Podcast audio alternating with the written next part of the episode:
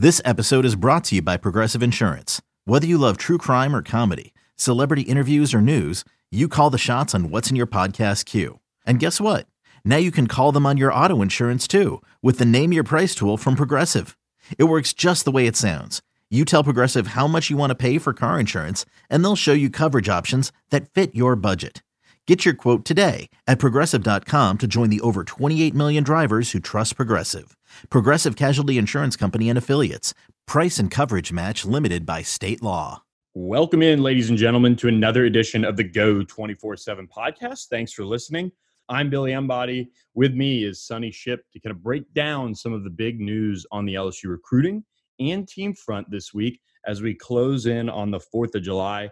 But first, quick reminder, guys, to leave us a rating, leave us a, re- a review, and subscribe to the Geaux 24 7 podcast.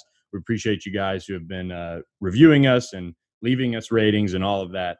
Uh, we certainly appreciate that. Sonny, uh, it's a big week for LSU. Naquan Brown, the defensive end out of the Virginia area, is set to announce his commitment on Wednesday. Right now, the 24 7 Sports Crystal Ball is on Virginia Tech. Those were some early predictions. This one is shaping up to be an LSU, Miami, uh, you know, a few other schools kind of in there, but uh, he's a four star prospect on the 24 7 Sports Composite, and LSU sees him at linebacker. What uh, what's your take on this one? It's been kind of a weird one to to monitor. Yeah, it's going to be uh, it's going to be interesting to see you know to see what he does getting uh, getting kids out of Virginia. Uh, you know, it's never really easy uh, with you know the tradition that Virginia Tech has, and especially now with uh, with Virginia seeing a little upswing over there. But being able to, if they're able to go and get Naquan Brown, I think he's a guy that that some fans look at and they may not get overly excited about because you know they they look at the measurables and they say, okay, he seems like maybe a tweener uh, at the defensive end position, and defensive end is a spot that LSU is. Uh, you know, has signed several guys, has gotten commitments from several guys in this class. At still have a few, uh, still have some other guys on the board too. But uh, you know, when you when you look at it, when you look at his size, we've got him listed at six three, 205, probably somewhere in that 6'2 range. And, um, you know, LSU likes him as a linebacker, and it looks like that's, that's going to be the position that he kind of settles into in Baton Rouge. And when you look at LSU's depth at linebacker, and then you look at uh, Louisiana being pretty thin uh, at that position for this class right here. Uh, you have to go and you have to look out of state, and so uh, you know I, I, think that I think that Naquan Brown, if you put him at linebacker, you put him, uh, you know, in, in, in LSU's scheme at a position that they really need to to get some guys at, especially with Marcel Brooks uh, moving on over the weekend. Then uh, you know I, I, think it makes sense. I think it makes sense, and I think that uh, I think that at the end of the day, that this is a guy that fans will look back on and say, "Man, I'm sure glad that we got him in this class."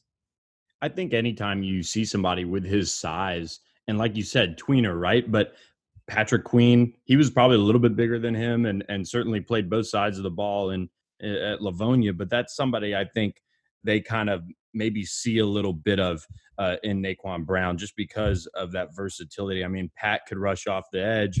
Uh, he he obviously did a great job playing inside. Ended up being a first round draft pick. I think there are you know, and this is going to happen a lot in this recruiting class. That the whole concern over maybe not getting out and getting a, a time on these guys or getting an official wait until uh, they're able to visit again. And I think that's something that LSU, of course, is going to monitor. But clearly, they're seeing something in him that they like a lot. He's a really, I think, high upside prospect and, and somebody that uh, fits uh, what they want to do. And look, if he grows into a defensive end that could come off the edge, great. If he stays kind of where he's at and he can play in space and play linebacker, that's good as well. So uh, I, I don't have a problem with the take at this stage in the game. And I think more than ever in this recruiting cycle, you'll see schools obviously continue to evaluate these guys as their school years uh, roll along. And, and, one player that's now got some things to evaluate on his plate is Marcel Brooks, like you mentioned, the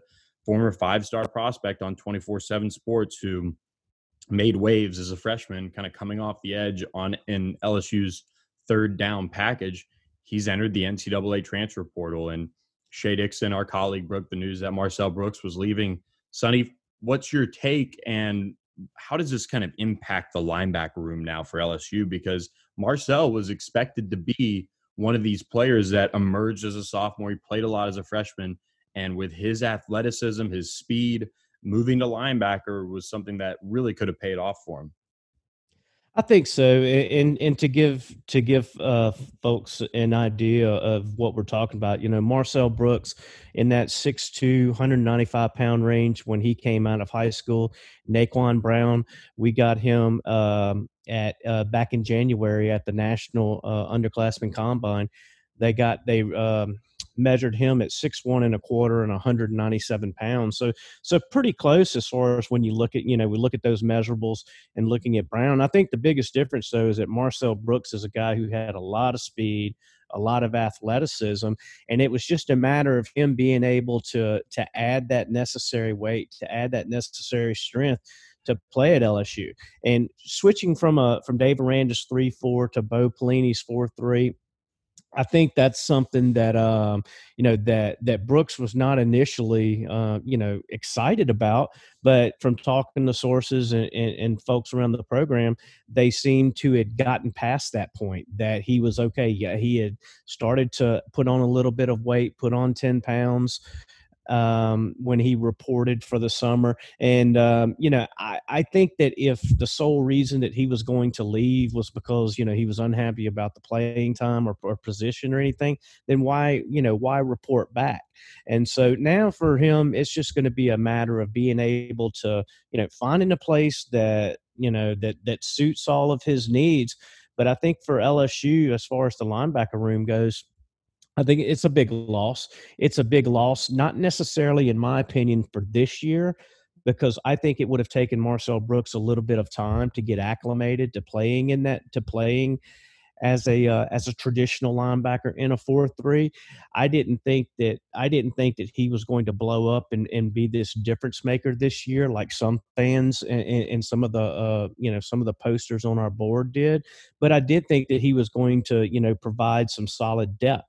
And depth is the thing that when you look at LSU's linebacker room now, you've got Jabril Cox and Damone Clark those two guys they pretty much seem to be etched in stone as far as being starters. But at third spot you know is it going to be micah ba- micah baskerville? He played he played that traditional linebacker role at evangel. He filled in and started against Florida uh, as a true freshman in 2017 when Devin White was hurt. Um, or actually uh, that was 2018 i believe in 2018 and and you know and, and so you also have Ray Thornton. Ray Thornton played a lot of defensive end. Now he's going to try to play that more traditional role of linebacker. But then after that, I mean, we're talking Devonta Lee, uh, moved over from wide receiver, never played linebacker. Josh White, true freshman, Antoine Sampah, a true freshman, and so you know they really have some. They have some holes. They have some areas that they have to address. But at this point, I think it's just a matter of getting the guys that you have, coaching them up because I, I really don't look and see any areas where you say, okay, well, you could move this guy to linebacker, you could move that guy to linebacker. I think they've done all the moving and the experimenting that they can do. And you mentioned some of that moving and experimenting. I did think they built some depth there by adding Devonta Lee there and kind of helping out, I think, a little bit with some of those concerns for depth because look, Antoine Sampah, while he's seems like he's recovered well from his ACL, he's still a year removed. Josh White, he needs to put on some weight. But let, us make no mistake, a lot of people are starting to kind of murmur and, and say, "Hey, Josh White, look out! He could be a, a potential breakout guy as a as a true freshman at linebacker." And with Jabril, Jabril Cox and and and um, and Damone Clark in there, I mean, it, it's going to be where you've just got to find another guy for that third spot. And we don't know what Bo Pelini's defense is going to look like exactly.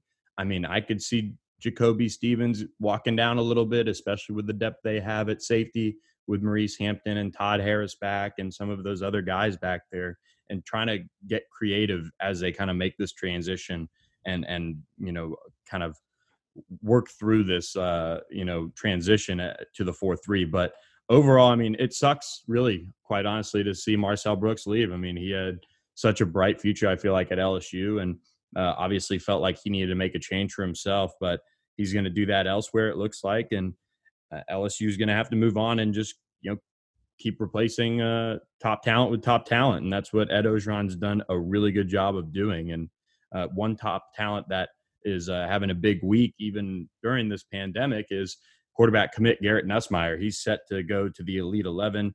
Uh, that got underway on Monday, and he is uh, really po- poised for a big week. I got a chance to go out and watch him throw uh, early, early last week, and and just get around him a little bit uh, and his quarterback coaches and kind of what they were working through as he was preparing for the Elite Eleven, and he looked good. I mean, I think Garrett is somebody that isn't going to wow you from a physical perspective.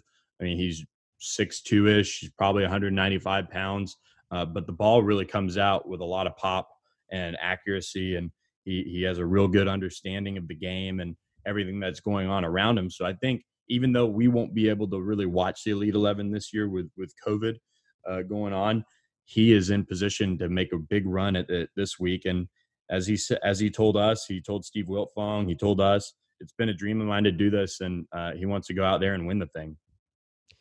Yeah, I, I, think he I think he's going up there with a little bit of a chip on his shoulder. He uh, when he talked to Steve Wiltfong, he had mentioned rankings that he really doesn't pay attention to them too much but feels like that he's not ranked as high as he should be. So that tells us that he at least is aware of of the rankings. And I think he's to. I think he's going up there to you know to prove to prove people wrong. And like I've said all along with Garrett Nussmeier, this is something that is not going to to show up in a big way for you know for for the recruiting analysts who are out there who are just watching them throw. But when Garrett Nussmeier, when when when they get into their meetings and they look at the and they look at the boards and they look at the film and they test them to see you know on their decision making abilities I think Garrett Nussmeier is going to shine in those areas, and that's one reason why I, I've said this several times, and I'll continue to say it all the way until he signs. But I absolutely love the fact that you have a quarterback who is who grew up in an NFL household. His dad, Doug Nussmeier, played in the NFL. He's coached offensive coordinator at, at several SEC stops. He's a coach for the Dallas Cowboys. The kid just grew up in a football family. He started learning at a, at a young age what it takes outside the lines to be a successful NFL to be a successful quarterback to help get him to that next level. And I just I absolutely love that. And guys, you've got Max Johnson who is on LSU's campus right now. He's in that same boat. You know, Walker Howard coming up. Uh, you know, committed for uh, 2022. Granted, Jamie never played in the NFL, but he played. He started at LSU, been around the game all his life and stuff. And I just think that I, I think that you can't underestimate that you can't put a value on that trait in a quarterback. And I, I just love it. I love it for their, uh, you know, I love it for their being able to continue to grow and just take it to the next level. Yeah, and his competitiveness just really stands out to me. I mean, anytime I'm around him in a, in a seven on seven setting or a high school setting, uh, it, it, just really comes out. And uh, this was months ago, but he had told me, you know, he remembers being in the parade for Alabama. Sorry, everybody, but uh, his dad was the offensive coordinator there, and he was he remembers watching AJ McCarron, you know, sit up there and and and go through the parade after a national title, and you can tell that's something that he wants to do himself. He wants to be in a parade like Joe Burrow was, and all of these guys at LSU were, and he wants to bring that back to Baton Rouge. And I tell you what, he is recruiting his tail off for LSU. I mean, he's doing a really good job. He doesn't really like to get into it too much about kind of his targets or where exactly things stand, but uh, you can tell uh, he's going after a lot of guys for this class, and he's taken his role as a leader of this 2021 class very seriously.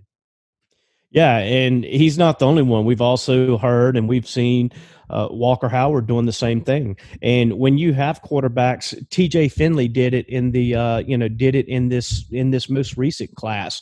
And so when you have quarterbacks take that lead role, uh, they know that they're going to be the face of programs.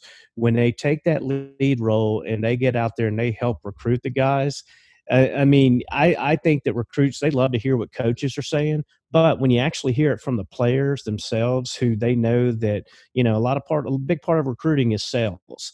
You know, the coaches are selling kids on everything involved with their program. But when kids talk to kids, you know, they just sit around, just talk like a couple of guys sitting up at the bar, and uh, you know, you'll get, uh, and I think you you tend to get. Um, you know not as not as much of the of just how rosy things are but how real things are and uh, you have to love that when your quarterbacks are taking that role yeah, 100%. So, uh, big week for Garrett. We're excited to track him as best we can uh, with the Elite 11. That runs until July 1st. So, stick with Geaux 24 7 and 24 7 Sports for all of that. Quick reminder to subscribe to Geaux 24 7 for just a buck. Uh, it's a big week potentially for LSU. You're going to want to stay on top of it with all the latest VIP recruiting scoop. So, go ahead, try your first month for just a buck.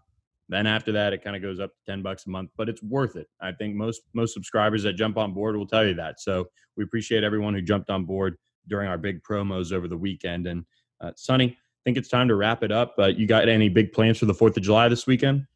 Man, we're gonna we're gonna we're gonna just kind of take it easy and stuff. Uh, you know, the the family the following week, the family we're gonna go spend a couple of days at the beach uh, to get away and just uh, you know take advantage of our uh, celebrate our 15th anniversary, my wife and I. So uh, we're going to kind of just kick it around the house, keep everything low key, and you know keep that keep that damn virus away from us.